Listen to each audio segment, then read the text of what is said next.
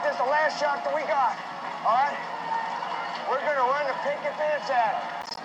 Now, boys, don't get caught watching the paint dry. All right, take it.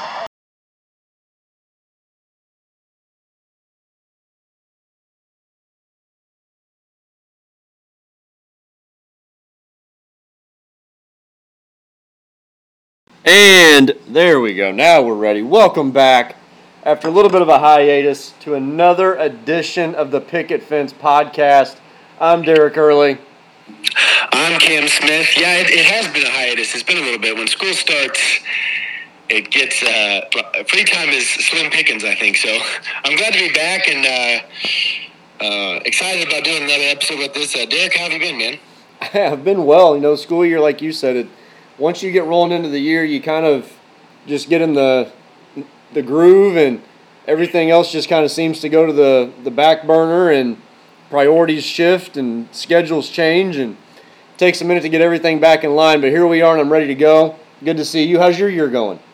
Uh, it's going good. I'm not going to describe it though as getting back in the groove. It's more of a black hole. It just sucks you in, and there's no there's no light and there's no escape. You're just in it until May. So. Um, or at least fall break. Track, tractor beam sucked you right in. Yeah, we're done. We're done until until then. But yeah, I'm glad to be back. Um, we've got some really interesting topics to, to discuss uh, on this episode, and most importantly, discussing uh, when we get to our four quarter segment, discussing troubles we've seen with Team USA, and then our big theme today is going to be rebounding, or um, a better way to phrase that, the lack thereof. And I think that's yeah. going to be our, our, our big topic today is understanding that with American basketball and the FIBA basketball tournament. But before we get into that, let's just get some, some shoot around uh, going on and, and chit chat to get us uh, all warmed up. Derik, what are the what's basketball been like for you in, in the past month? I know the news isn't that hot right now, but uh, what have you been into during our hiatus? No, slow news. Um, just kind of paying attention, obviously, to the FIBA stuff, the World Championships that have been going on, um, the different teams that you and I have had a chance to talk about. We'll get into that a little bit more as we as we dive into this episode here. Uh, but a couple of surprises there, you know, like paying attention to the Bahamas international yeah. team and some of the players that they have, I, that's been really enjoyable for me. Um, reading up on some of the stuff that you've sent me, checking out some of the videos that you've thrown my way, talking about coaches' clinics. Um, really just thoroughly enjoy this time of year because now we start to kind of pick each other's brains and have conversations and discuss about you know what's coming up at practice, what things do we want to do, what do you want to change, and I like hearing about your personnel because it doesn't give me a headache. I don't have to be there every day, and so I like talking about your team and your guys and what you want to do. But um, no, just quite honestly, you spend the first like you know you're as well aware of this as I am. You spend the first four or five weeks of school, like you said, just trying to get um, trying to get your feet underneath of you, and trying to get used to the year and kind of seeing what it's going to look like and how things are going to go.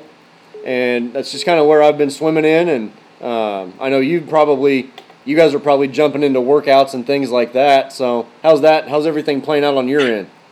Yeah, that's been great. We've had some open gyms uh, with some high school guys. Those you know voluntary stuff. The guys can come in. We get up some good shots. Let them scrimmage a little. We've had some youth open gyms on Sunday evenings. Get the young guys in there playing ball. That's really fun. Um, really, other than that, there's like you said, it, it's this is the time of year I think when you know summer and then this time of year, you know, it reflects March a lot. I think yeah. there's a lot of work that can be put in. Um, like you said, uh, we've been talking about coaches clinics. I'm going to head up to. Uh, there was supposed to be a coaches clinic in Indiana, and it kind of. Um, due to some, I guess, unforeseen circumstances, they're not going to have the clinic necessarily, but there'll be a coaches clinic with a lot of coaches there in Bloomington. Um, and there will at least be an open practice hosted at IU. So I'll be going okay. to that at the end of September. So um, that's that's really exciting for me to uh, have that opportunity to go up there and pick the brains of some great coaches around the state. Um, Ryan Miller, who we've had on here on the podcast, uh, he uh, kind of sent that invite my way, so I'll be you know joining him along with uh, some other great coaches. Um, they call it the the next wave.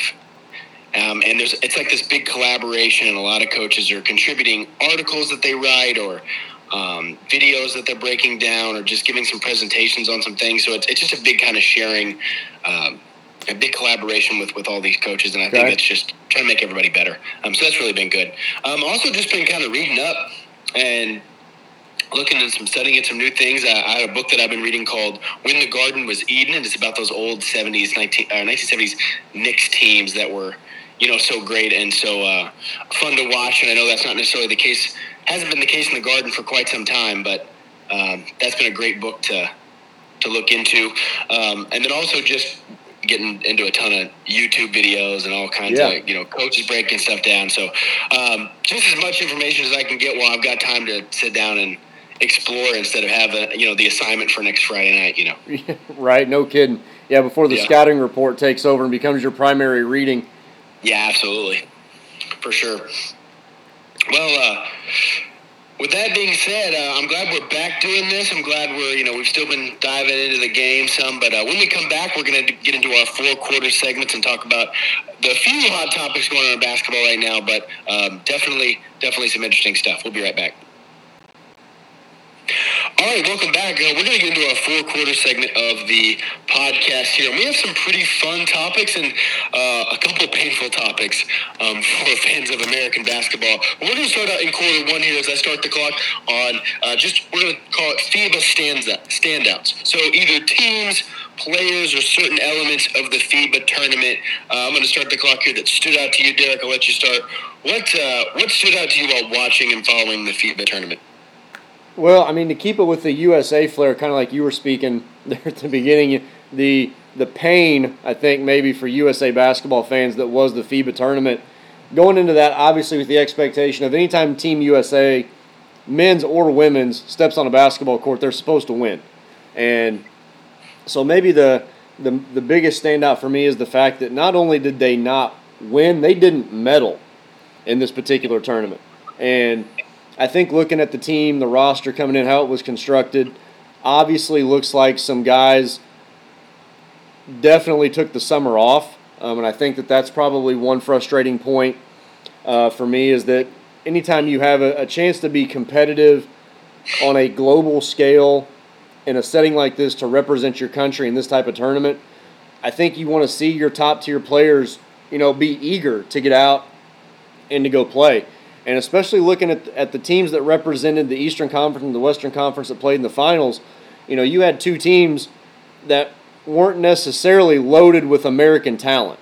Uh, you can look at it Miami, obviously Jimmy Butler, Bam Adebayo, uh, you know, but Denver's a pretty, as, as far as how their roster is structured, they're heavy in the foreign talent.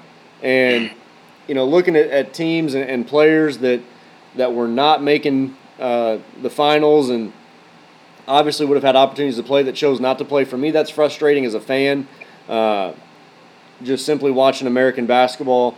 But some other standouts for me, I thought Dennis Schroeder absolutely played his tail off in the in the FIBA championships here. And I'm, I'm not going to sit here and we'll have a minute to knock on um, some of the things that we saw with with Team USA, but to kind of highlight some guys I thought that really stood out. Um, Dennis Schroeder for me, the the FIBA tournament MVP. Uh, I thought played his brains out. And looking at the Canada team, Dillon Brooks going for 39 against Team USA there, um, knocking Team USA out of the tournament in overtime. Shai Gilgeous-Alexander continues to do things that Shai Alexa- Alexander does, um, going for 31 in the same game. So you have two guys that combined for 70 points there for Team Canada. That was a real problem for Team USA. And so I look at those types of performances from those guys, and I kind of alluded to the Team Bahamas there early on here in our in our part as far as watching them this summer. But Eric Gordon had some flashes of turning the clock back about ten years and doing some things that we've not seen him do since his days with Indiana and some early years with the Clippers. And so getting a chance to see the the Bahamas team play with Gordon and Buddy Hield and DeAndre Ayton, that was fun for me. Um, so as far as positive standouts, that's kind of where I look at it. We'll talk about Team USA in a minute. Um, but what were some of your your high points? So to continue really quick with Eric Gordon, it was something that I almost forgot about until we started talking about this and, and looking back at everything.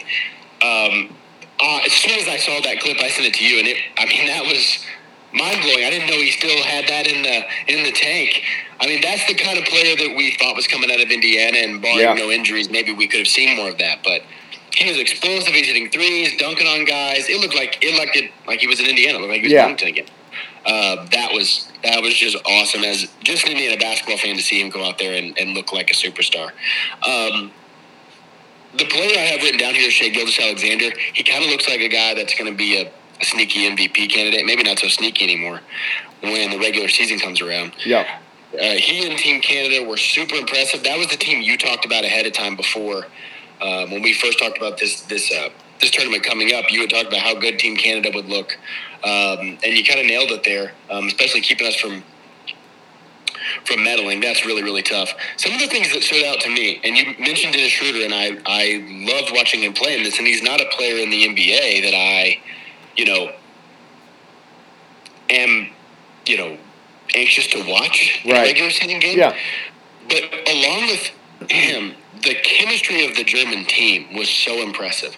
Watching them from the beginning, I was so impressed by them in their early games, in like those those pool games, you know, where you just kind of play. It doesn't quite count for anything, but it helps you seed some teams. Yeah. Uh, the chemistry with that team was unbelievable. The Wagner brothers, um, and a lot of guys that were sprinkled in that play in the NBA, like Dennis Schroeder, um, and some other guys that you know aren't big names, but you can just see the chemistry on that team. There's obviously the NBA guys that we see all the time, but some of these international guys that we don't get to see in the NBA that are on these teams are very, very impressive. Yeah. Um, and the skill that stood out the most to me was the shooting. And the NBA is so into three point shooting now, and we see that, but when we watch the world game, there were not standouts, and we'll get into them again later, but there were not standouts on Team USA from the three point line. And every other team around the world, everybody on those those teams could knock down the Yeah. three point shot. And that was so prevalent, and they were so dangerous. You couldn't leave anybody open. Um, so those guys really stood out to me. But there's also another. Um, the, the two things I want to mention uh, here at the end is one, Serbia goes to the finals against Ger- uh, Germany. And Serbia does not have who we would assume would carry Serbia to a finals in a FIBA tournament in Nikola Jokic. Right. If they're going to cruise to a championship game without the best basketball player in the world, that's really scary come Olympics time Yeah. Because we're talking about a guy who's winning NBA championships on a team you wouldn't expect with a roster that doesn't look like it's going to win an NBA championship, you know, year to year with some of these stacked teams. And now a Serbian team that can make it there without him next summer. I mean, I, we, we could be looking at a guy that wins NBA titles and and Olympic titles, and and I don't know. That looked scary to me because Team USA looked like they were in trouble, and the Serbians looked very good without Joker. Yeah. Um, I, I'm saying if Joker plays, it doesn't look like Germany comes home with that title. Congrats to them. That's fantastic. Um, but that Serbian team without Jokic looks super scary. Yeah. And throwing him into the mix next summer is something I look forward to watching as a basketball fan. Yeah. But as an American, it, it worries me. Um, the other one, before the buzzer goes off here, oh, I sent you this, and I was watching a lot of it to, to see how well it panned out. The Korean basketball team's approach to the free throw, that's my biggest FIBA standout. they bank in every free throw that they possibly can. Like, that's now their approach. Um, it's a pretty good percentage. Um, and it's something that people are talking about while other teams adopt. I don't know, but I found it pretty interesting. Do you have a comment on the free throw bank before the buzzer goes off here in a few seconds? Yeah, you and I talked, and I don't think it's a method that I would necessarily jump to adopting personally, but I look at it too from the percentages in the video that you sent. They went from shooting in the high 60s to shooting in the mid 80s as far as a team percentage.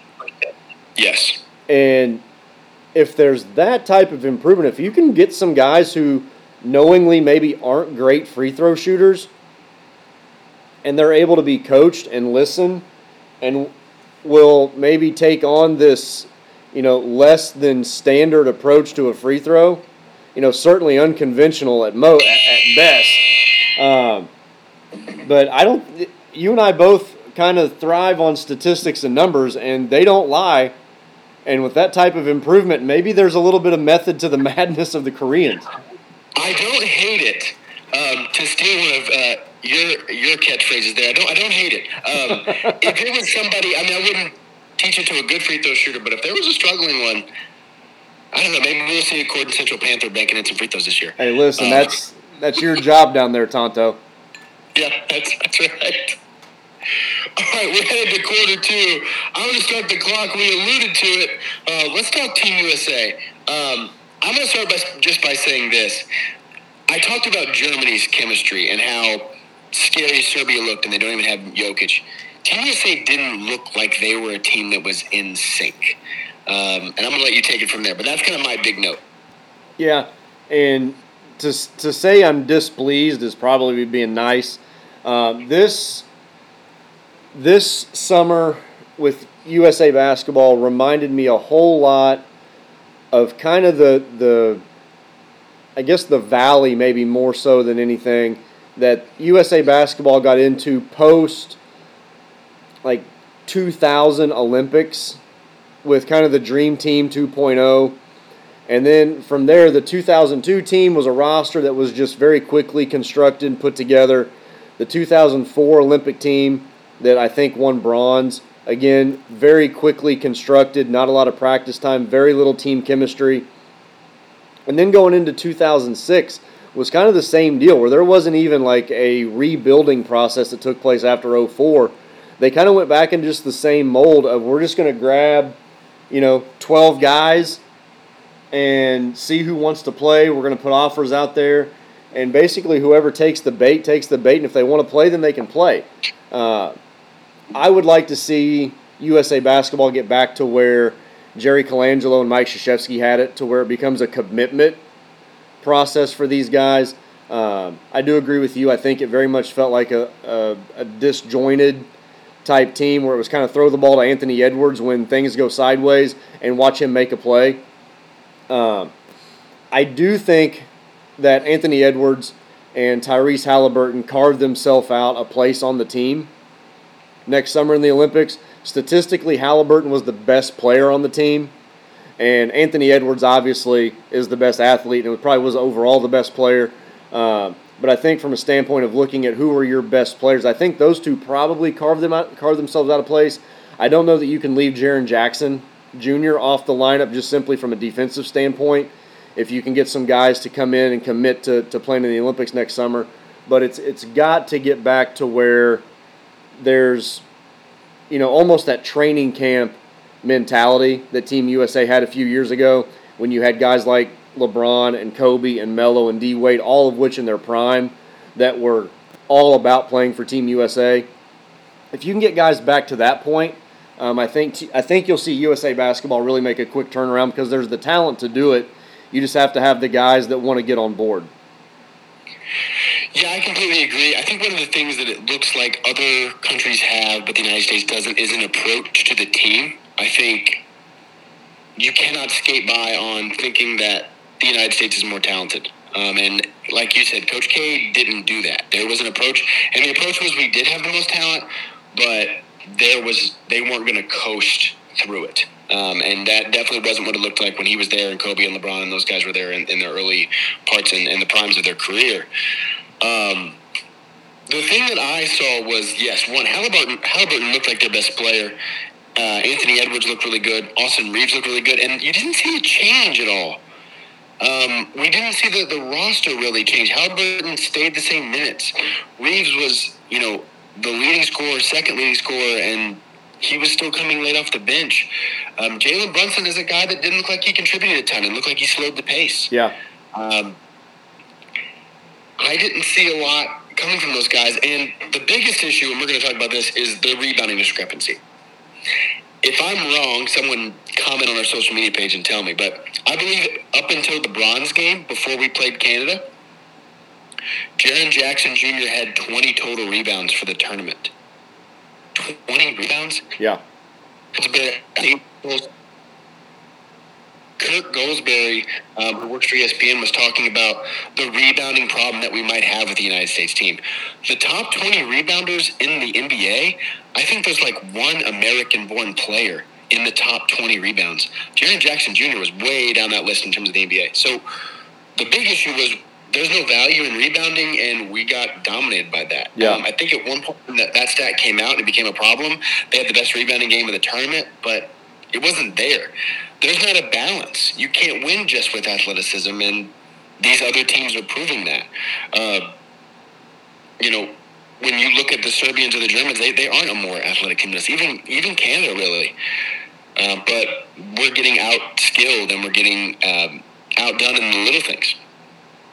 The other thing is the lack of young players that aren't there. Um, you were talking about like LeBron and Dwyane Wade and those guys in their prime. Those guys were there early on in their career. I, I have written here, where is Devin Booker? Where is Donovan Mitchell? And where's Trae Young? And it appears Trae Young wanted to play and they didn't invite him. Um, where in the world is Devin Booker? I, I feel like that's the guy that should be the leader right now. He's Yeah. the guy that's coming up that they're comparing to Kobe and all of this nonsense. But to me, there aren't guys in their prime that were out there. There were some young guys. Austin Reaves, who did a fantastic job.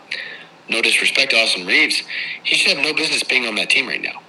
There are three or four more shooting guards that should be on that team. I, I was just, I was just really surprised by that. I'm really surprised by who doesn't want to be out there. Yeah, and that's the frustrating part for me. I think when it comes to USA basketball and and the FIBA World Championships more so than the Olympics because the Olympics obviously carry, you know, all the glitz, all the glamour, all the notor- notoriety, uh, all the attention, and so you're going to pull your big name, you're going to pull your marquee players that want to be on the team for the Olympics, and it seems as if maybe um, after this tournament, some of your marquee players have already spoken up and said that they're going to commit themselves to play. But I'm just curious at what point does putting on a, a, a Team USA uniform start to really mean a whole lot to some guys?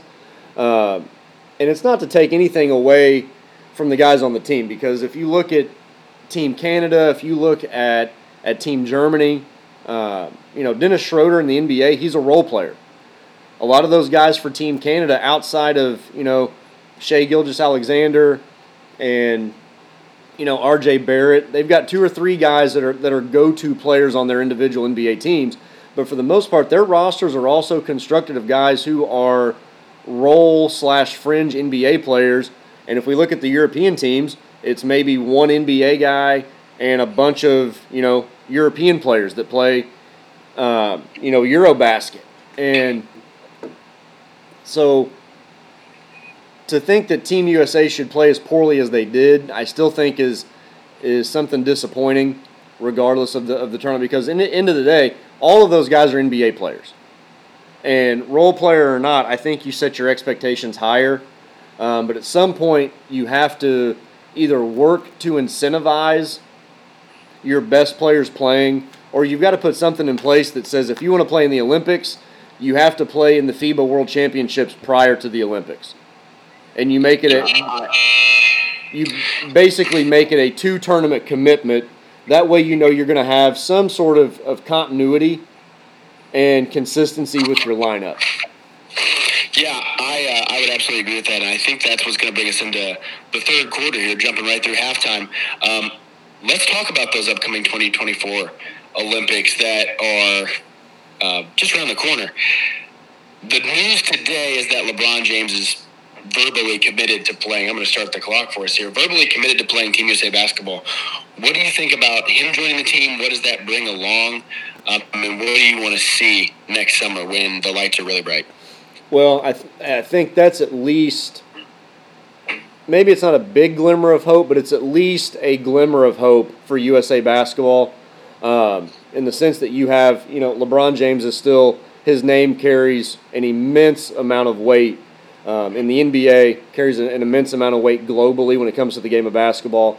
And regardless of him being in year five or him being in year 25, you know, I think if he wants to be on the floor and wants to be a member of your team, you let that guy play basketball.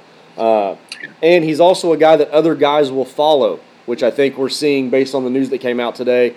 Uh, it seems like Kevin Durant, Steph Curry, Anthony Davis, uh, Jayson Tatum. It seems like there's a list of guys that have now kind of started to slowly commit themselves to playing next summer. Uh, and I'm sure a lot of that has to do with the fact that they don't, they didn't like what they saw you know, take place in the last couple of weeks. But I also would love to see these guys be more committed to the effort as far as the FIBA championships go, the World Championships, and things like that. Uh, but it's definitely a good sign. And you mentioned Devin Booker. I think he has to be on the team. You know, I think you're looking at a guy that is arguably the best two guard in the NBA. And you can never have too much scoring. And I thought one thing that Team USA lacked uh, was talent at the wing positions.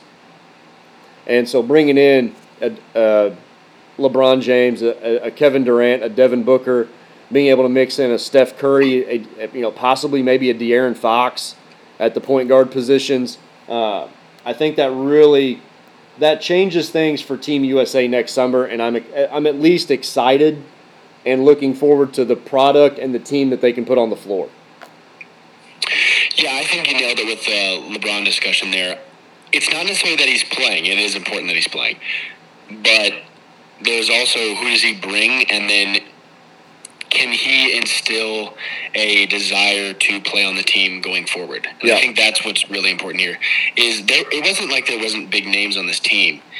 In terms of the casual fans, a casual basketball fan, I don't know would recognize anyone on the floor in this FIBA tournament for the United yeah. States.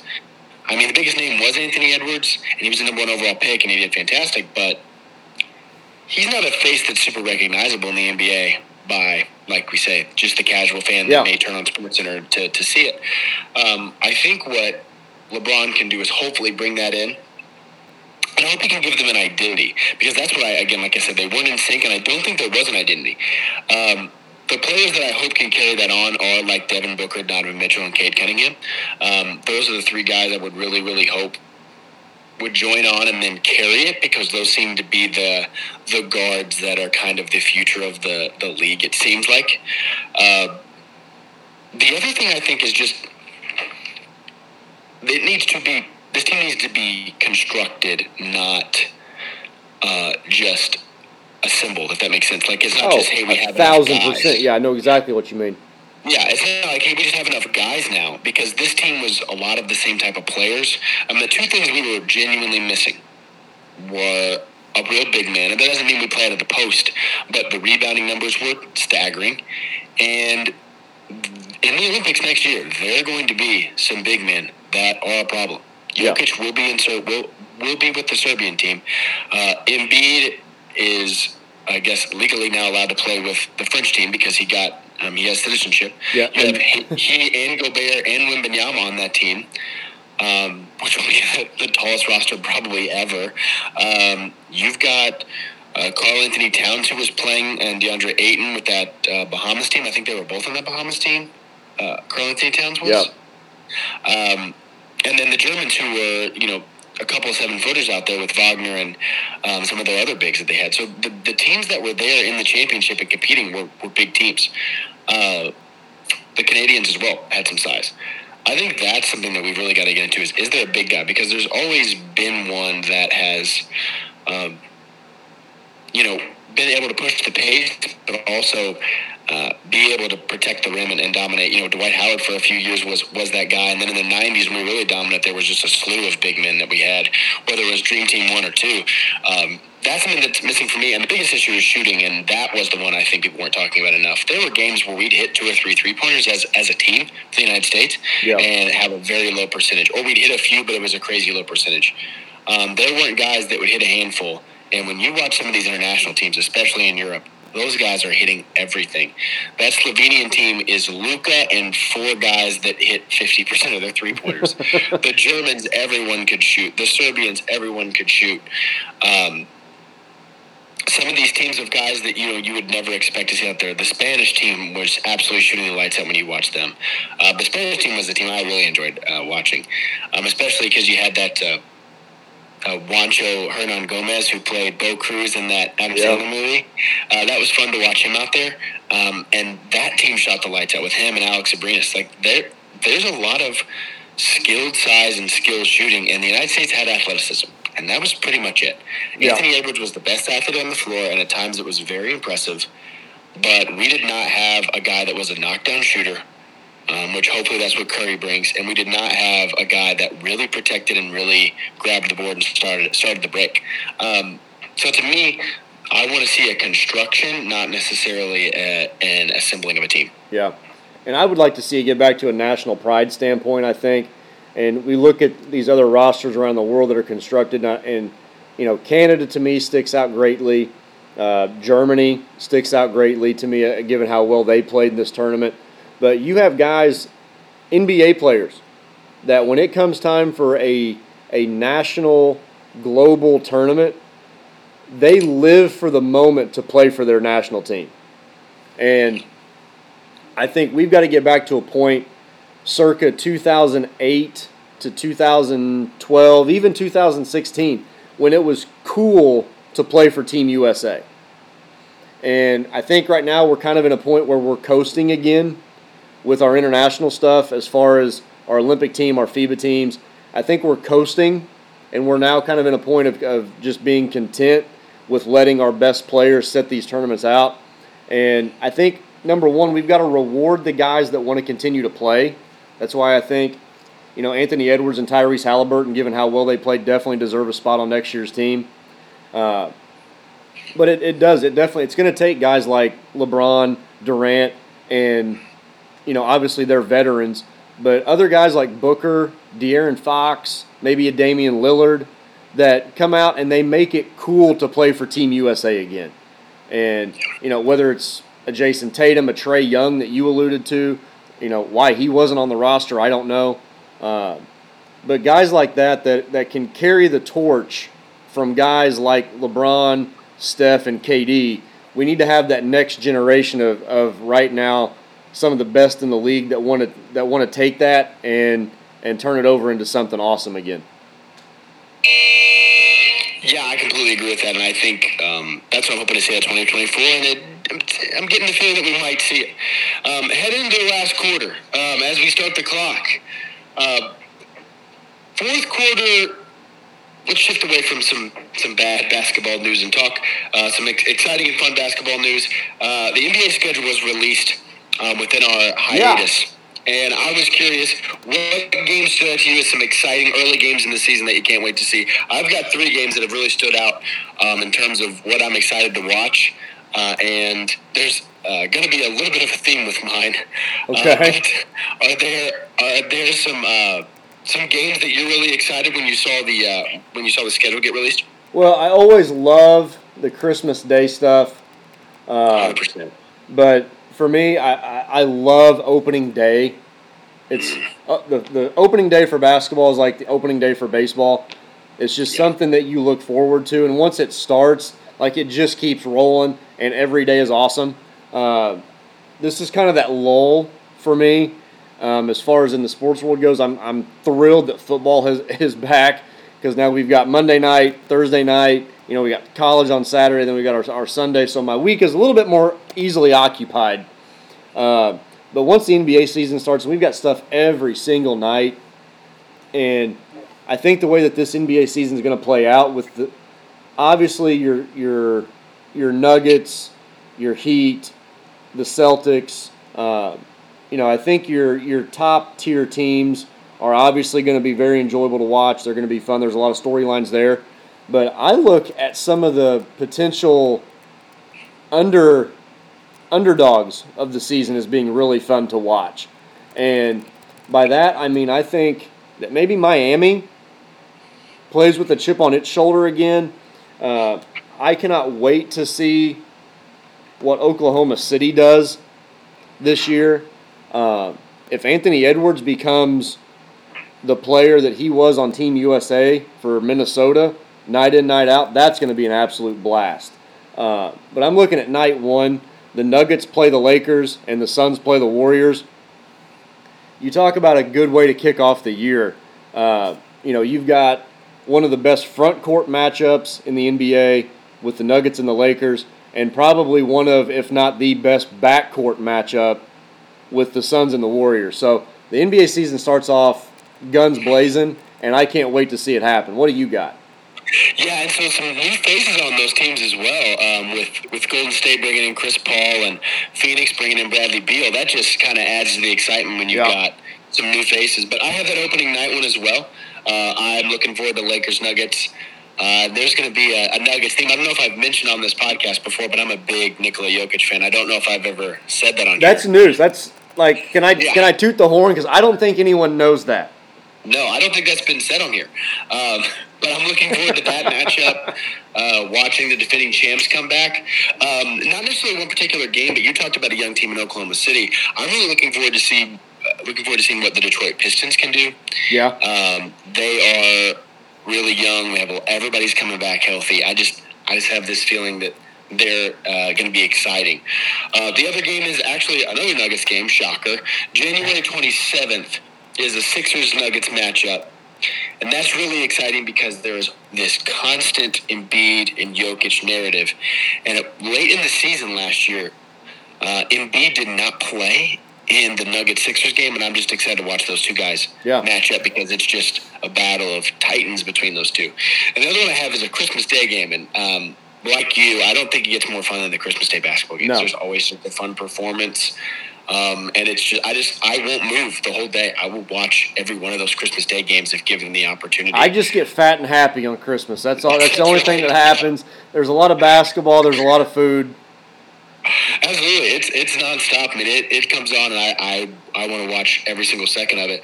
Um, the Mavericks and Suns matchup on Christmas Day just seems like a game where Luka has fifty, or Kevin Durant and Devin Booker lighting Yeah. up. Like it just seems like a game that's building to a, a very exciting, you know, one of those historic Christmas Day games that they talk about for a long time. Um, I don't think we've really had one of those in quite some time. We've had some good head-to-head matchups, but I want to see somebody put up a, you know, a, a big number there. So I'm really looking forward to those Christmas Day games. Um, just because, man, there's some new faces on these teams that make these matchups just big storylines. It's not necessarily. I mean, the NBA right now is wide open because there's so much talent, but these teams are. I don't know, just exciting to see because of the rearrangement. The team we haven't talked about, and I'm curious to know what they look like in response. And I don't have any of their games. Is the response of what the Milwaukee Bucks look like because Yeah. they have not been in the conversation all off season, and they were the number one seed in the Eastern Conference, and I was a Giannis injury away from there not being a Heat run. Right. Um, so I'm curious to know what that will look like. I'm very excited to see what we get out of. Um, these early season new face matchups, but uh, I don't know. Those three games stood out to me as those those headliners that I'm anxious for.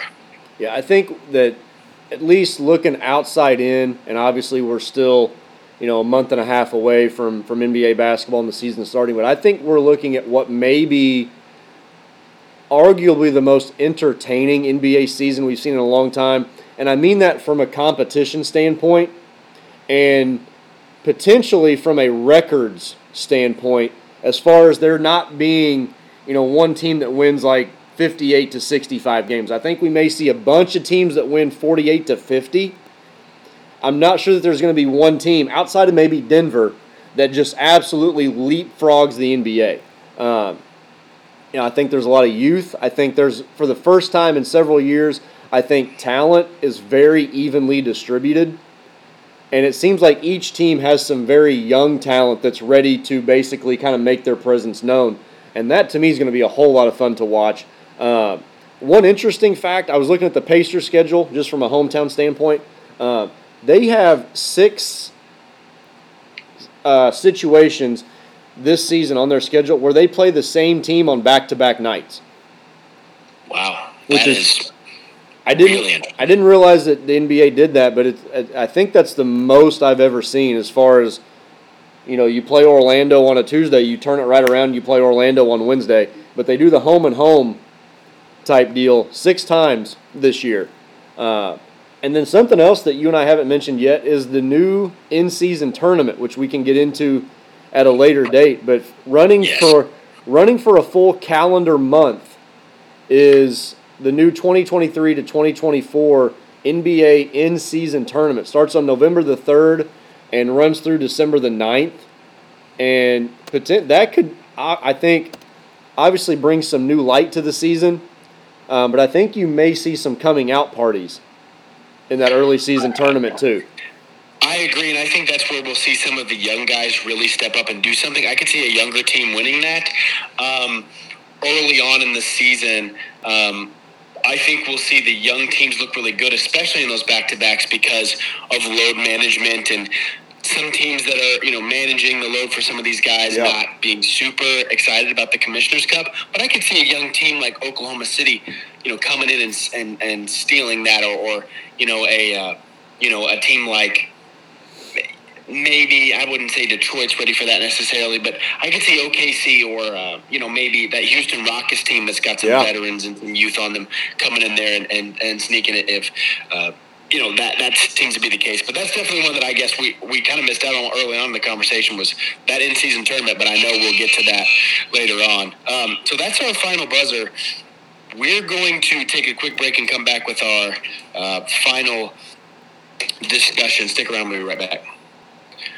All right, welcome back, and we're talking about our. Um, well, we're getting into our final discussion here, and we briefly talked about.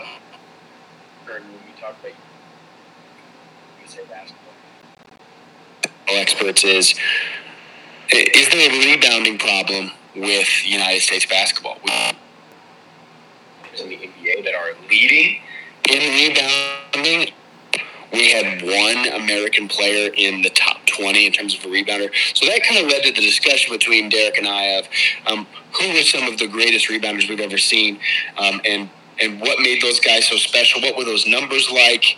Um, and not just those rebounding bigs, but rebounding at each position. So the question that um, I'm posing you, Derik, uh, is who are some of the best rebounders at every position that you've ever seen or that the game's ever seen? And we'll go maybe three per position here. So before we start, do you have any comments on the, the rebounding problem that we're addressing? The Team USA really struggled in that.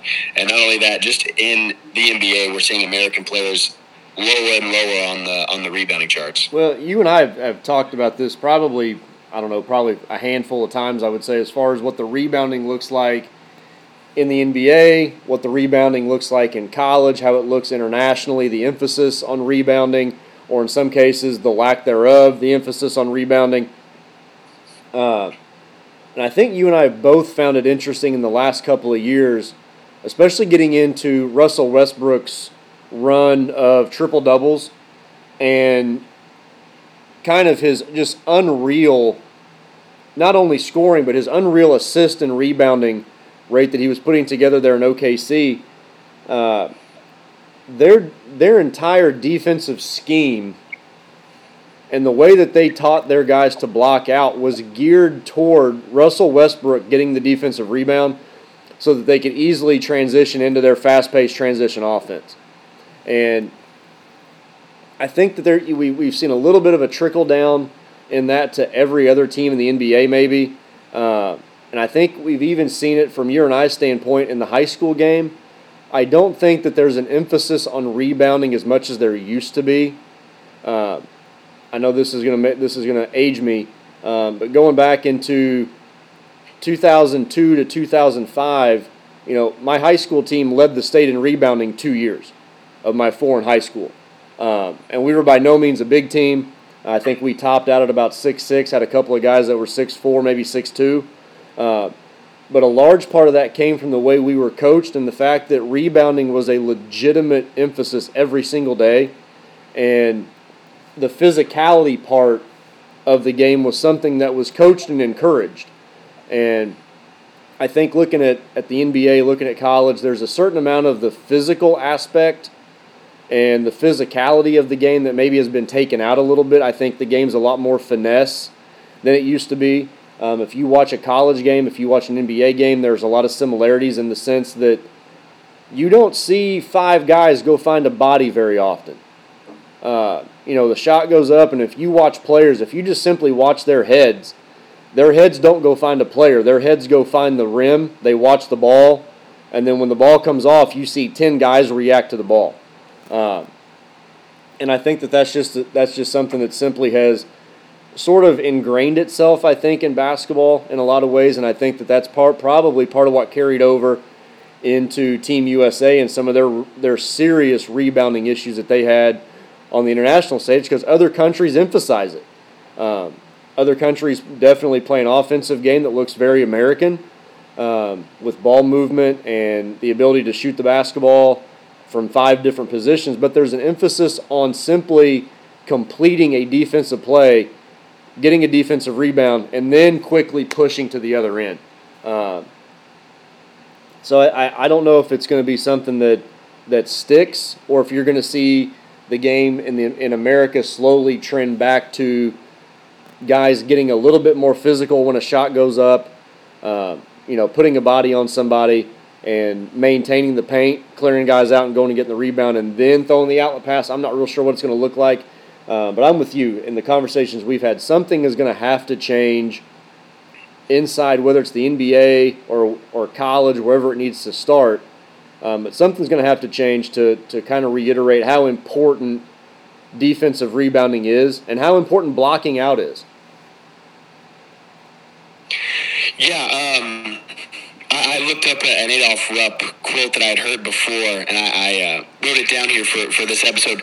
Uh, he who controlleth the backboard controlleth the game, um, and that's uh, that's Rupp, and, and that's you know an age quote. However, the game, especially NBA, has become so electrifying in terms of the offense that we want to get a quick shot. And I think because the focus is the offensive transition, we've really gotten away from yeah. the rebound. There's one guy, like you said, who's designated, and then there's, you know, four other guys who care about the offensive break. And I yeah. think that that's something that really needs to change so that we can compete at an international level or that you know there's not an aspect of the game that, that's getting lost. And it doesn't seem like it's getting lost around the world. It seems like it's getting no, lost right. um, uh, here.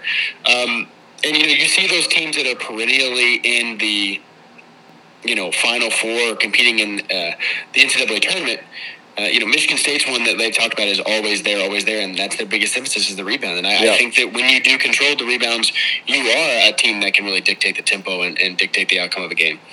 Um, so with that being said, let's talk about those all-time great rebounders, um, those guys that have controlled the backboards um, from every position. We're going to go through all five positions and talk.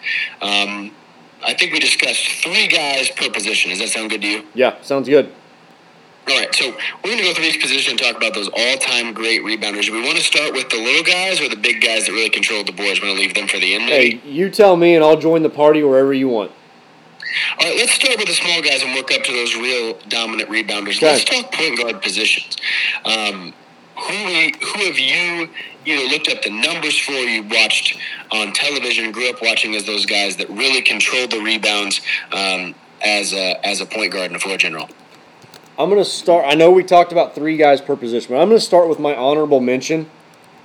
Um, and I'm going to go honorable mention point guard position Mark Jackson of of the St. John's University of the New York Knickerbockers of the LA Clippers, Denver Nuggets, but most well known for his stint as an Indiana Pacer um, during the heyday of the Pacers in the early mid 90s uh, late 90s, early 2000s. He was a borderline slash fringe triple double waiting to happen. Uh, obviously, the Pacers were led by Reggie Miller, um, but I think you got you have to factor in Mark Jackson as a cornerstone of of that Pacers run and those Pacers teams with the guys that they had, and only being six three. Um, was a guy that was going to go out as a point guard and get you eight to nine rebounds a night in a lot of occasions. And for me, um, not the most athletic guy in the world. Obviously, he kind of, you know, I think they have the Mark Jackson rule now where you're only allowed to back somebody down for three seconds because he would start his back down pat on the other side of half court and work you to the elbow. Um, but that's that's where my honorable mention starts, and I think you and I probably have a similar rundown here for point guards. Uh, but Jason Kidd, I think, knocks the rebounding out of the park for point guards, um, and his ability uh, to not only be a rebounder but a facilitator, his passing, and he was again to kind of echo Mark Jackson, uh, was a walking triple double most nights, and you know there was a lot accounted for him on the defensive end because he was a guy that was going to get you you know, two to three steals a night, but he was also going to pull down nine or ten rebounds a night and do his fair share of scoring. And obviously, we know he's most prolific with his ability to pass the basketball. Um, but Jason Kidd goes at number one for me. Um, and then I've got Russell Westbrook and Oscar Robertson coming in as my other two guards there from the point guard position. Yeah, absolutely. Um, I want to quickly mention my honorable mention, and, and it's not that he's being left out, but more like an honorary pick here. He's not uh, in the top among the guard rebounders anymore like he was years ago, but um, Magic Johnson, I think, is the guy that really got that started as the rebound, the big guard, the rebounder who started the break. Yeah. Um, so I'd be remiss if we didn't mention Magic Johnson. Um, but I have the same big three, and I kind of want to uh, throw some numbers out here. So Jason Kidd is the all-time leading rebounder among point guards, and he finished his career with 8,725 rebounds, 6.3 a game. The Big O and Russell Westbrook are kind of mirrors of each other in terms of this. Uh, the Big O was seven and a half rebounds a game, and Westbrook was seven point three. Uh, that's that's a big number for point guards. I know those are both bigger guards.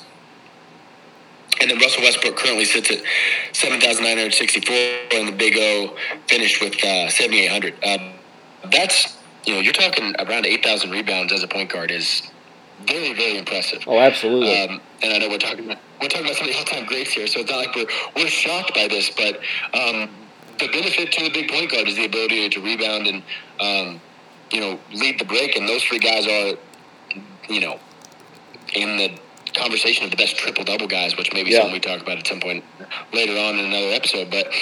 I've got those three guys, Kidd being the all-time leader, and then Westbrook and Big O being those, you know, all-time triple-double guys are, you know, the best point. I mean, those are the three guys that come to mind all the time when I uh, when I think of rebounding point guards. Yeah, I, I could not agree more. I mean, especially when we look at, at what those guys were able to do at their size.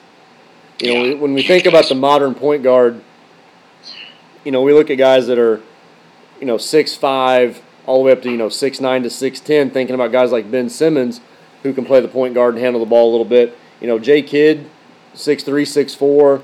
Westbrook, probably what six four, six five, maybe. I mean, we're looking at, at a lineup there of guys on our list that are all all six five and under, and not only were great rebounders at their position, but were great rebounders.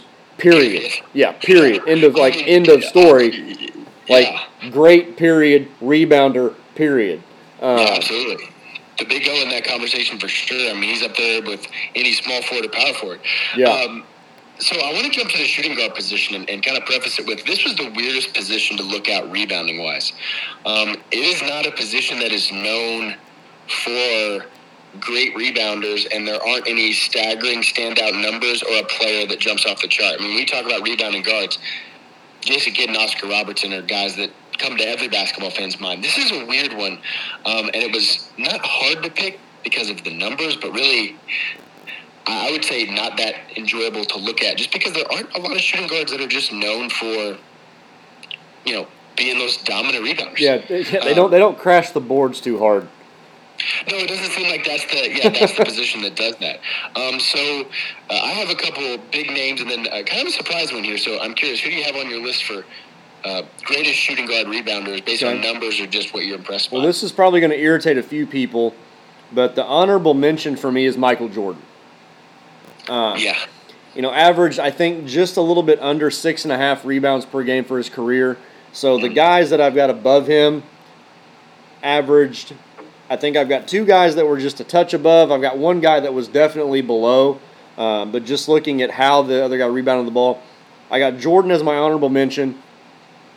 And then the three shooting guards I have by position Clyde Drexler, um, who probably, when you think about shooting guards again, you don't think about two guards and rebounding necessarily going hand in hand there. Uh, but was one of the great rebounding two guards in NBA history. Uh, I've got Kobe as one of my guys. And if you look at uh, two guard rebounding historically, Kobe's number one. Drexler, I think, is number two. Uh, Jordan, I believe, is number three, even though he's honorable mention. Uh, but looking at somebody who's more our time frame as far as NBA players, as far as NBA uh, player. my third is Dwyane Wade. Oh, And that's I look at that as much as anything from basically looking at prime D Wade, you know, starting in like that 0405 season to them winning the championship in 06, even carrying his way through, uh, you know, the Heatles era with LeBron and Chris Bosh. The way he was able to control the boards as a two guard, um, I really, and again, he's, I think Dwyane Wade is 6'4 on a good day. Um, so even being smaller than some of the point guards that we listed, uh, I feel like he rebounded much bigger than what he was, and really for that reason, I put him on the list. Yeah, I um, Dwyane Wade was one that was close for me, and he was. Um, I wouldn't necessarily one of my honorable mentions, but he was one that I looked at just because there was a prime where he was a great rebounder, and I think there was such a long tail end of his career that some of his numbers kind of trail off. Um, but he was still so fun to watch at that time. I have Clyde and Kobe as well. Kobe is listed as the the all time um, leading rebounder from that position. I mean, that's a very long career, and obviously playing a lot of games, you are going to grab a lot. Clyde Drexler at two averaged about one rebound more than him. Yeah. And they're both in the, the high 6,000s. Uh, I have another one here, and I threw this on here. Here, and I, I, I told you beforehand, and it kind of made us laugh, but I don't think it's laughable here. Um, at significantly less games, um, but a high amount of minutes played, the great the great Utah Jazz coach and former Chicago Bulls player, Jerry Sloan, finished his career with just over 5,000 rebounds, but averaged seven and a half rebounds a game as a shooting guard and not a really big one, I think is really impressive. And I know some of the older guys, and we can talk about this a little, have more rebounds per game just because there were a lot more shots and not as efficient. And or, I mean, uh, you know, uh, the field goal percentage wasn't as valued as much Right. as it is now. But still, as a shooting guard in an era with a lot of more dominant bigs who were stealing a lot Yeah. of rebounds, you guard grabbing seven and a half rebounds is, is super impressive. And just want to throw out um, former player at, at University of Evansville, so a little Hoosier connection there Yeah. from Jerry Sloan. So uh, seven and a half rebounds a game is nothing to like turn your nose up at, and I think that's impressive enough to put him on my top three. Now I think you know seven and a half rebounds is is enough for anybody's career, you know, let alone a two guard and you know a two guard that was playing back in the '70s in Jerry Sloan. Uh, certainly, when pace was emphasized over anything, and Yeah. I think it was a matter of you and I have both seen clips and videos from games back in that time era, and there wasn't a whole lot of offense necessarily being ran. It was very much first guy touch it. If you're open, let her fly. Um, Yeah. So maybe the qual, like you said, the the quality of the game may not have been there, uh, but still, as a, as a two guard in any era, to go and get seven and a half rebounds a game, especially back in that day when the big men dominated the NBA, um, to me says a lot about his his willingness to go find the glass and go find the basketball. Yeah, I think it's awesome to look at, and like you said, yeah, it's it's it's a different type of game. The shot quality at times maybe was different, um, and just different types of shots being taken. Then, not to devalue the game, then, because I think all eras are, are, are fun and exciting and enjoyable in their own way. But um, not scoffing at that era at all. I'm I'm No. very impressed by him. No, Um, we're going to move our way towards the big man with some really staggering rebounding numbers um, headed our direction. We're going to look at the small forward position, the three spot on the floor, with some big guys that put up some really big rebounding numbers in their career and uh, were, were known for their ability to clean the glass. Um, I'm going to let you lead off with this one. Who are some guys that you felt, looking at their numbers, looking back at their career, having watched some of them, were small forwards that clean the glass? Well, this one kind of pained me a whole lot to not put on my my list, but this is my honorable mention for the four. And I and I group my forwards. I just put six forwards. So I'm going to give you three guys. We'll go to power forwards. I'll give you three guys. Uh, my honorable mention is Larry Bird. Okay. I, I was borderline and fringe, ready to put him on. Uh, Yeah. on the main list here, but had 8,974 rebounds for his career. That's average of 10 per game. Um, you know, Bird goes out, almost averages a triple double for his career. Uh, and I think at the time, as a small forward, you know, he's 6'9, borderline 6'10. Is obviously a great all-time rebounder for his position. Uh, so he becomes my honorable mention. Other guys I'm going to throw out here, uh, and I'm going to save. I've got two I feel like that are kind of wild cards, maybe flyers that you, you're not going to see coming. Uh, Okay. but the first I'm going to throw out, you and I have talked about probably three to four times on this podcast in various um, capacities, whether it be high school, whether it be college, whether it be NBA. And for me, the first one I want to throw out is George McGinnis Oh yeah. as an all-time That's a great rebounder from the forward position. Um, I think we would be severely missing out if if we didn't mention George McGinnis. And Yeah. um, coming out of Indiana, coming out of Indiana, um, has a long-standing career, um, not only in the NBA but in the ABA, playing for the Pacers. Uh, averages well over double figures in rebounds for his career. Um, his career high is 12.2 rebounds per game. Uh, left Indiana after only a year, and I believe at the time before he left had the maybe had the record for rebounds in a season at IU maybe. Uh, but to me, when we think about rebounding, I, I got to think about George McGinnis. And uh, second, Absolutely. I want to throw in a quick George McGinnis stat here. When he Please. played in the Indiana Kentucky All Star game coming out of high school, um, there was a little bit of overrated talks, and he threw, threw down a, uh, I believe, 53 point. Maybe 50 33 rebound game. He had 50 points and over 30 rebounds in the Indiana Kentucky All Star game. Um, the exact number will I'll have to look up here in a second, but I know it's 50 30. Um, so 30 boards in a high school All Star game. I know how big he was, but that's still just ridiculous. that was back when coaches didn't sit guys in the All Star game. You just played. Yeah, he was up there- Whoever the co- whoever the coach was of that All Star game was trying to make a point. Like, you know what? I know we've got like eleven other guys sitting over here, but George, you want to play the whole night? Yeah, we're just gonna throw it to Big George and let it roll. Yeah. Uh, so honorable mention: Bird, McGinnis, uh, Kevin Garnett from a No. from a forward position, all time great rebounder. Uh, probably to a certain degree underrated career because of his years he spent in Minnesota. Uh, and to me, he he built what Minnesota ever was going to be. Um, if if Minnesota doesn't have Kevin doesn't have Kevin Garnett, you've got to wonder if that franchise ever becomes relevant. Yeah.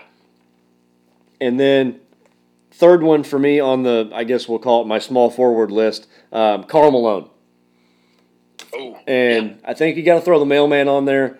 And again, just an all time great rebounder. I think a little bit like Kobe when we talked about just simply the number of years played. Obviously, you're going to rack up not only points, but also rebounds and, and, and stats in general. Uh, you know, but from a forward position, Karl Malone is an all time great. And not only score, but all time great rebounder. And that was back when the game was physical. There was an emphasis on putting a body on somebody, crashing the glass. And we look at what he was able to do from a rebounding standpoint against, you know, some of the most physical players we've ever seen play the game. Yeah. And so I, I, I couldn't leave him off my list. No, I think it's a fantastic pick. Um, uh, when I look at my small forwards, I actually have Larry Bird on my list. Um, Okay.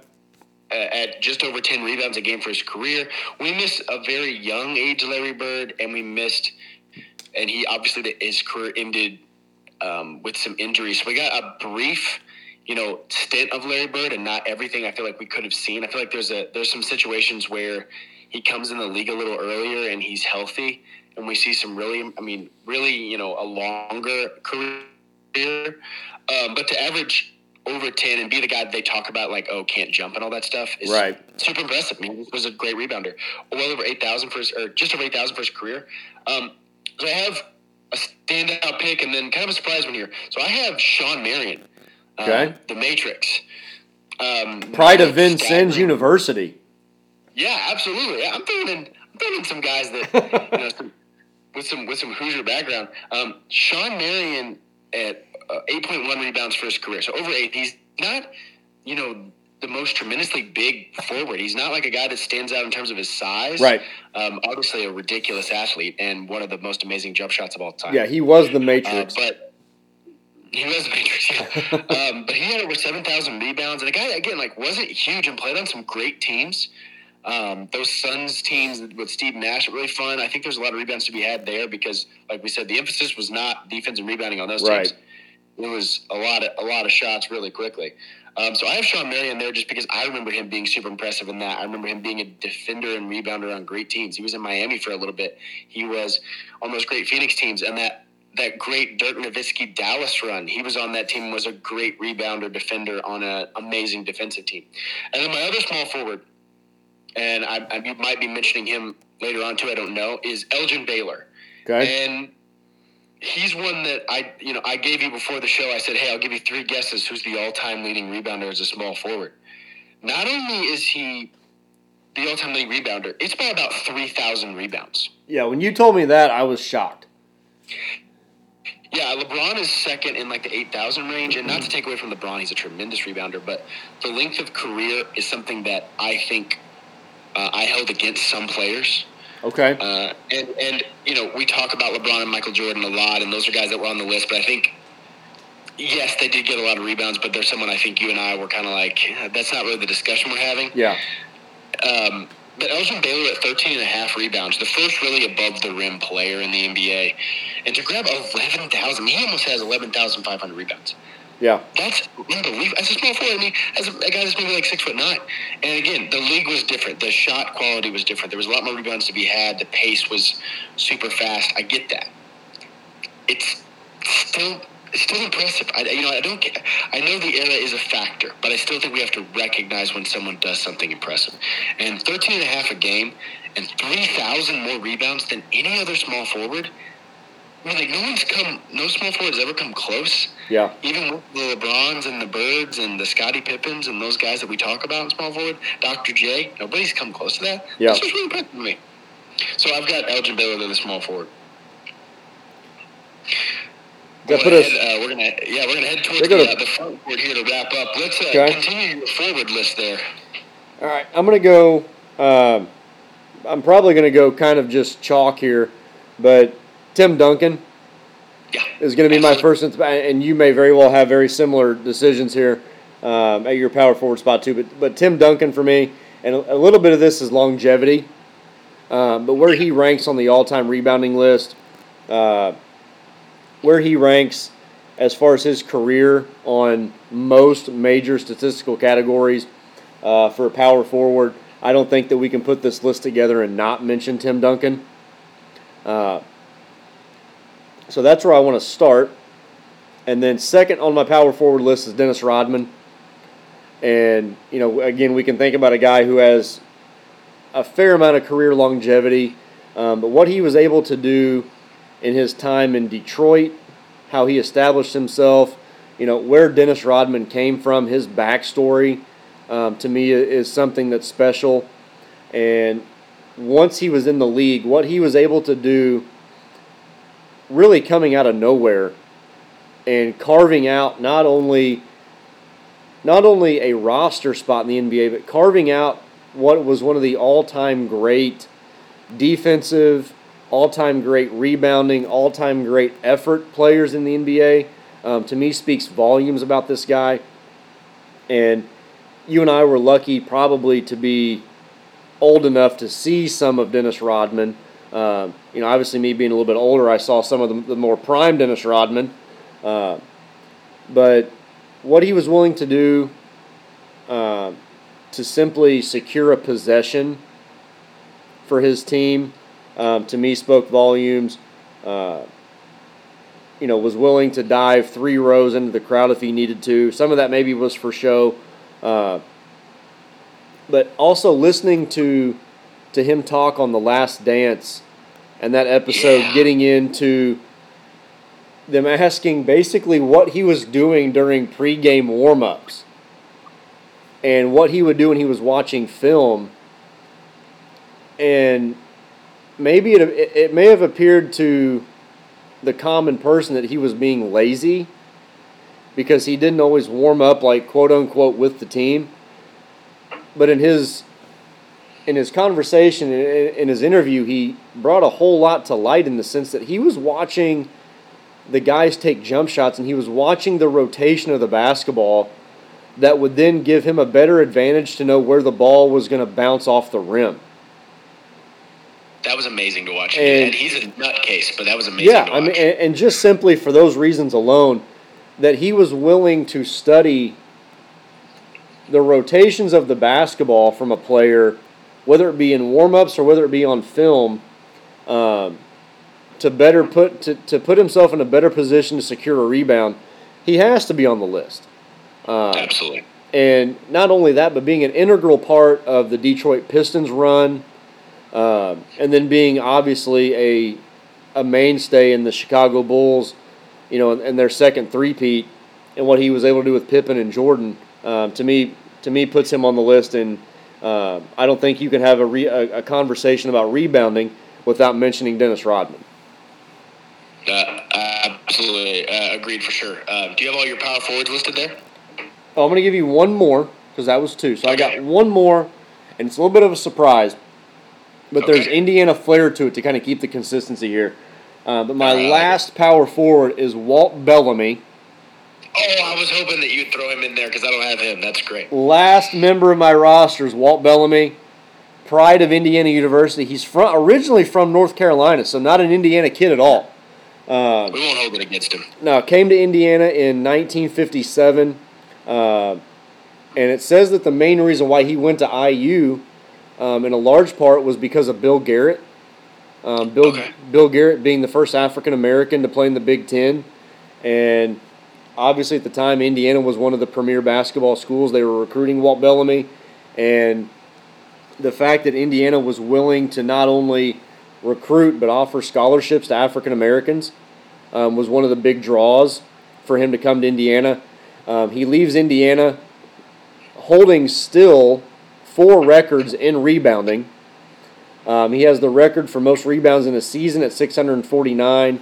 He has the most. He has the record for most rebounds in a game at 33, and has the most double doubles in a season at 59, or in a career at 59.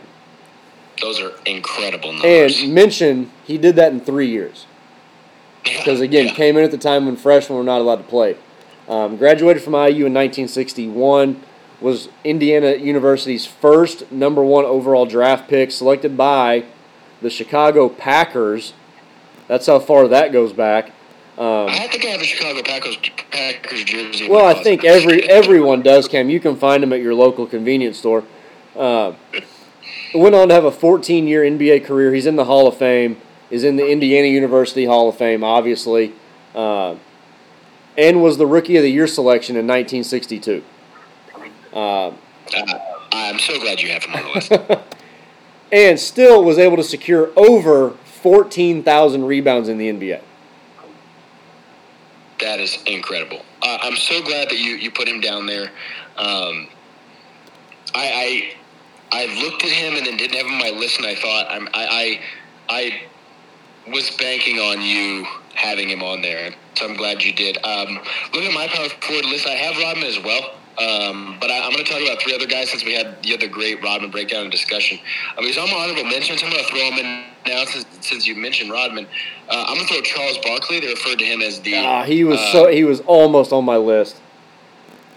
Uh, I mean, Barkley's the round mound to rebound. Um, he's just at the time for a guy that small to lead the league in rebounding. He has he still has offensive rebounding records like uh, leading uh, the most offensive rebounds in a game, the most offensive rebounds in a half, and a guy that's like six foot four.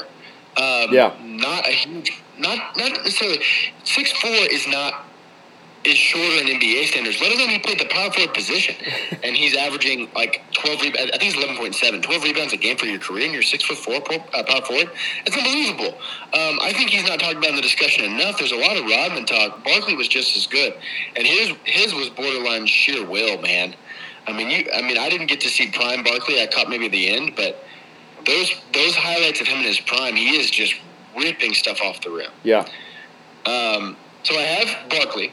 I have two oldies but goodies. Okay, so a guy we mentioned. Uh, um, a guy I, I talked about a few episodes ago in one of our college discussions. I have Bob Pettit. Okay. Bob Pettit is second all time in power forward rebounding. Um, he averaged just over 16 rebounds a game. Okay. He's near 13,000 rebounds for his career. Um, and I just think that those are unbelievable numbers. And we can talk again, and we've mentioned it several times, about the difference in the game back then. But I still think it's super impressive to be a guy that grabs nearly 20 rebounds a game. Yeah. I mean, 16 a game, I don't care what era, is so impressive. So I love um, looking back at those older guys just because it was a skill that was valued. And, you know, the game has statistics that they value in certain eras. Now we value field goal percentage and three point shooters. In a time when the pace was bit, uh, more uh, was was a quicker pace and field goal percentage was not as valued, what stat is going to be valued? Yeah. The rebound. And so when it's the stat that was the most valued at that time, I think that was recognizing that it was what was necessary. It's not as important in the game in some aspects because field goal percentages are at you know are higher and the offensive rating is higher. Yeah. It's diff- it's a different game, and I think rebounding reflects it. It's the skill that was necessary. Um, so I have Bob Pettit, and I have one more. So I'd like to throw out a couple of these surprise ones here. Um, I have Jerry Lucas, and his was really, really Okay. interesting. Okay. Jerry Lucas was a lot like Jerry. First of all, if you are a white guy from the Midwest named Jerry, you grab boards like a maniac. um, that is that is something just for you know people to keep an eye on. That's a that's a stat trend. Um, Jerry Lucas was high up there in terms of the, the rebounding numbers for a, a power forward. So he is an Ohio State uh, grad. For his career, he was over 15 rebounds. I've seen where prime parts of his career, he was at like sometimes 18. Um, I think when you look on basketball reference, it says that he was at like 15 rebounds a game. So he's in like the range where he is averaging, you know, some seasons 20 rebounds a game. Earlier in his career, when he played for the Cincinnati Royals, he's getting 20 rebounds a game. Um, and this is a guy that's listed at six eight, Okay. playing in an era of the, the Russells and Chamberlains. Um, 20 rebounds a game. I think he ends his career with like 15.6 rebounds a game. That's crazy impressive. Like I don't, I don't care the era, his size, that time period. When you're getting 15 and 15, I, you know, I tip my cap to you. That's, Yeah. that's a that's a pretty amazing number. So um, the round mound to rebound, Bob Pettit, and then the very underrated uh, Jerry Lucas as a rebounder rounds out my power forward list. Dude, I like that list, and I'm a little bit jealous that you put the Jerry Lucas and the Bob Pettits on there because those I think those are guys, and particularly maybe not just guys, but an era that maybe gets overlooked by a lot of people. And so being able to bring some of those guys to light and talk about the numbers that they were able to go get.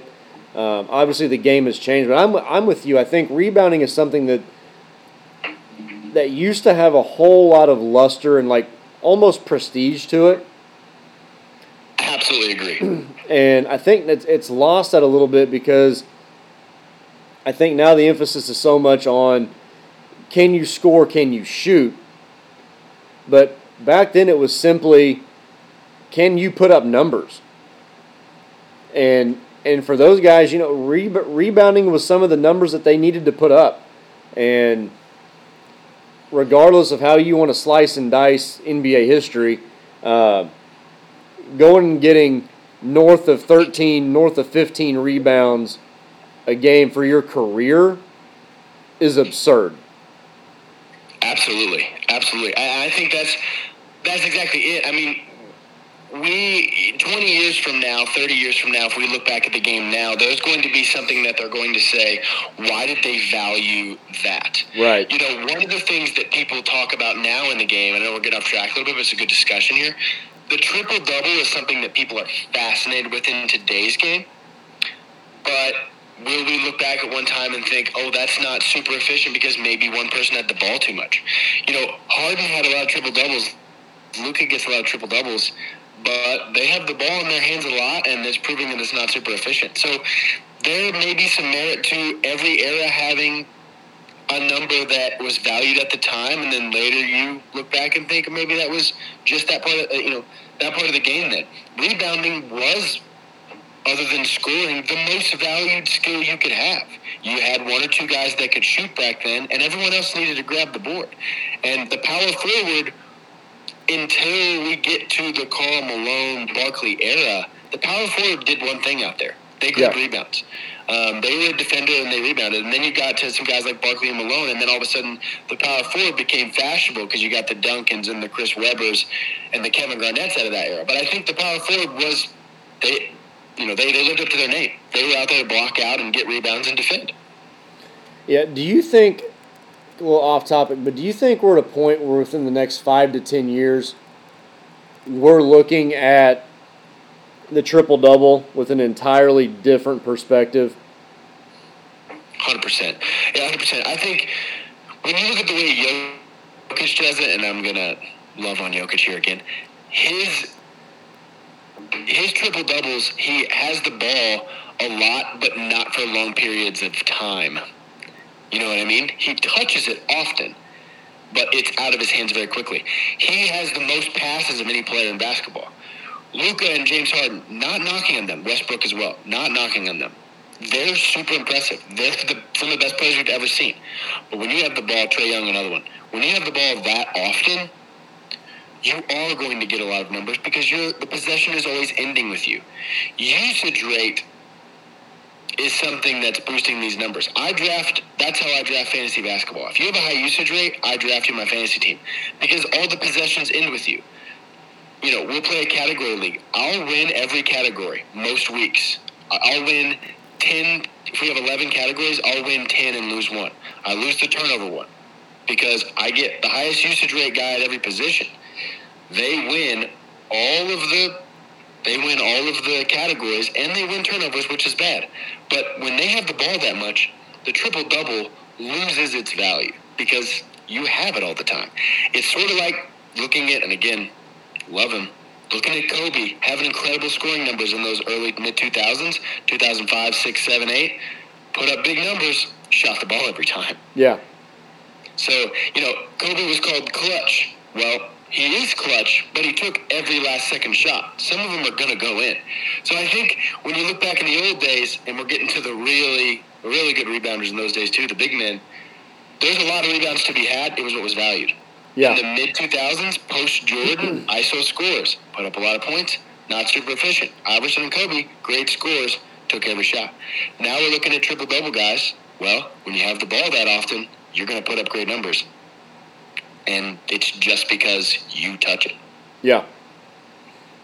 Well, and to go with that, where are you at as far as we, we, we mentioned there? We've got the bigs left. Who are your bigs that you've got in your all time great rebounding category? I think you and I will probably share some here. Yes. So I actually want to preface this, and I feel like we're going to have a discussion about these two gentlemen. Um, I put them in a different category because it's not even close and it's just ridiculous. Um, I put Chamberlain and Russell in a different category. And Okay. they're in my centers, but I have three others along with them. And I feel like it's worth a discussion for just those two. They double everyone. Yeah. They double all rebounds, and it's not even close. Wilt Chamberlain is the all-time leading rebounder, and Bill Russell is second still. Bill Russell, I'm sorry, Wilt Chamberlain averaged 22.9. So, 23 rebounds a game for his career. Yeah, he, he finished with 23,924. Yep, that is the number that I have as well. That's just ridiculous. I mean, and again, we talked about that, but I don't care. 23,000, basically 24,000 rebounds and at 23 a game. He had 27 rebound seasons when he came in the league. I mean, that one season in like 60, um, 61 and 62. he averaged 50 rebound. I'm sorry, 50 points a game, 25 rebounds a game. And no, we're not talking about points, but good grief. 50 and 25. Uh, can you? We talked about time machine last time we were on here. Can you imagine go back in time and having the number one pick in your fantasy draft in 1961? No question. There's no question. You will you will give any amount of money to win that league uh, to pay for that pick. So I have I have Chamberlain, and then not to be overlooked in this discussion as well as Bill Russell because his Yeah. numbers are very very close. Um, he averaged 22 and a half rebounds for his career, and he finished his career with, correct me if I'm wrong, 21,620 rebounds. Yeah, that's what I got. Um, I'll let you take it there, but I'm assuming those two guys are on your list, and I just think they deserve a conversation for themselves. Yeah, and I put Russell and Wilt both at number one and number two on my list. I, I you can argue probably which one is number one and which one is number two.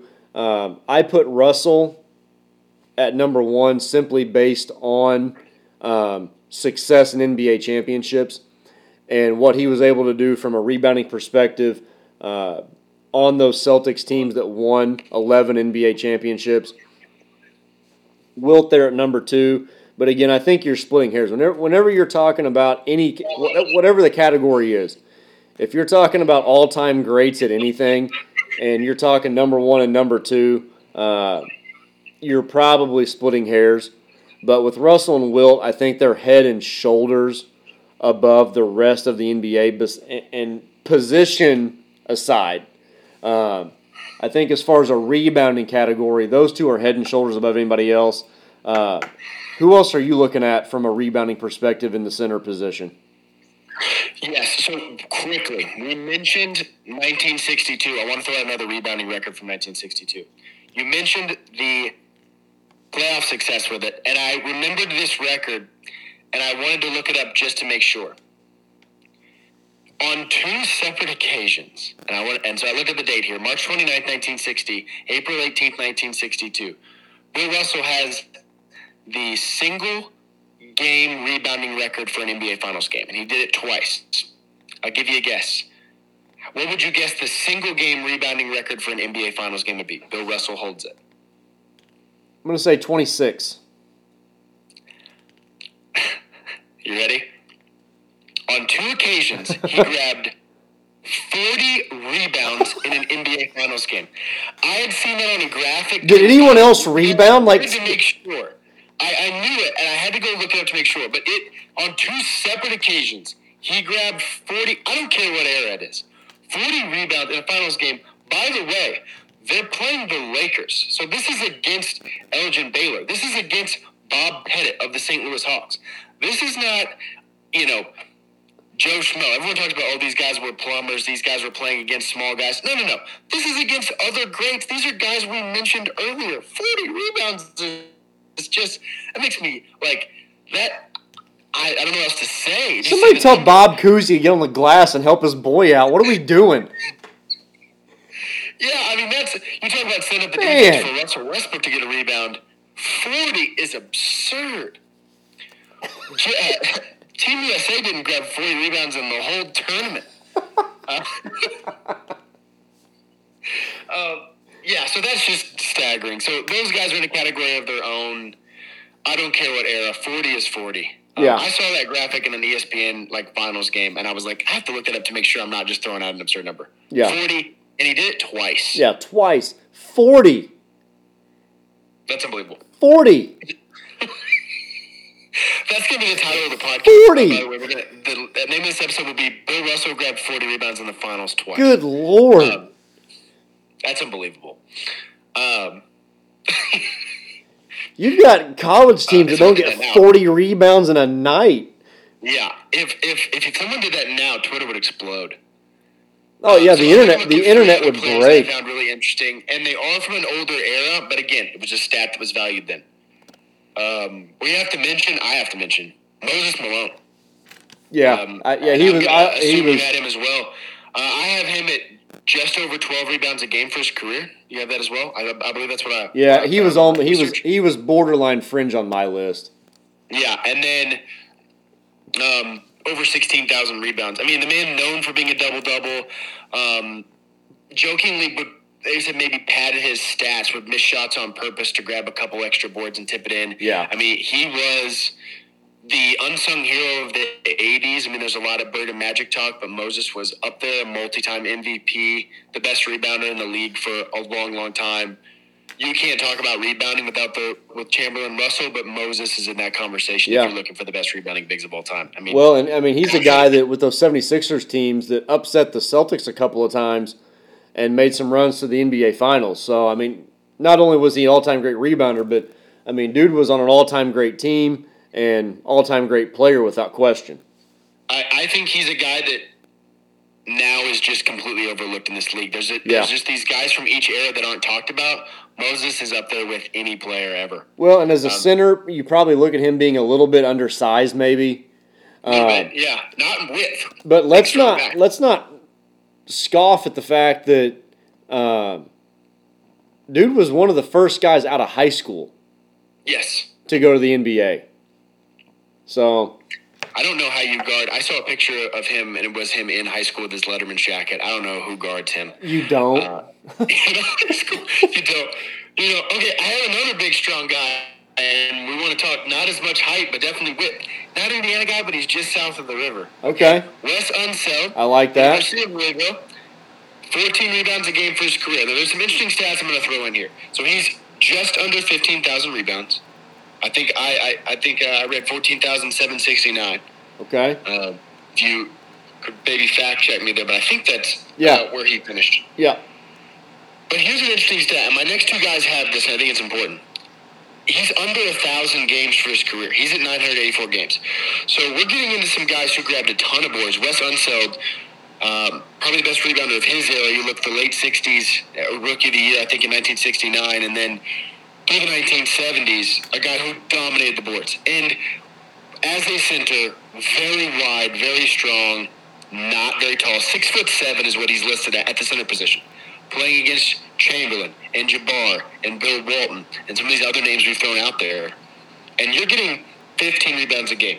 In, at heights of your career, more than that. And you're playing under 1,000 games and you're still up there. Wes Unseld is. That's how he made his name. He is Yeah. a rebounding machine, an offensive rebounding machine, and one of the guys that really um, was a pioneer of that rebound outlet in transition. Oh, one of the you talk about the outlet pass. The outlet, like in all fairness, the outlet pass starts with Wes Unseld, Yes. and he was one of those guys that was like the the, the ultimate outlet because he would grab a rebound and he could he was strong enough to throw the outlet to the other end of the court. Yeah. So it wasn't like catch it, okay, point guard on the wing, little shuffle outlet, jog to the other end. Like dude was full blown original Kevin Love full court outlet, starting the fast Absolutely. break. Yeah.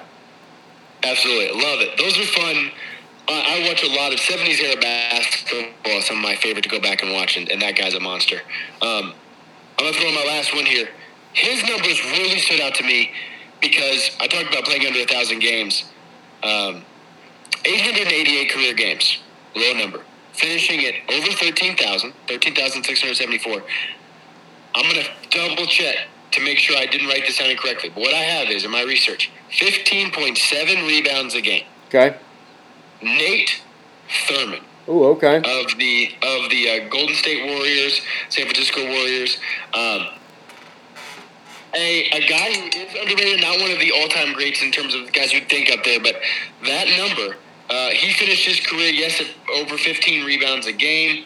Um, at times was uh, two times, as I go back and look, over 20 rebounds a game, which is unbelievable. Um, again, don't care what the era is. 20 rebounds a game is 20 rebounds a game. Over Yeah. 15 is 15. Nate Thurmond's on the list. And to be at that number that high and play, he was the lowest number, I think, of career games on the list that I saw for centers. I think he was in the top 10, possibly, Okay. um, for centers. That And to be that low in, uh, in terms of games, that's what's impressive to me. You play two, three, four hundred less games than some of these guys Yeah.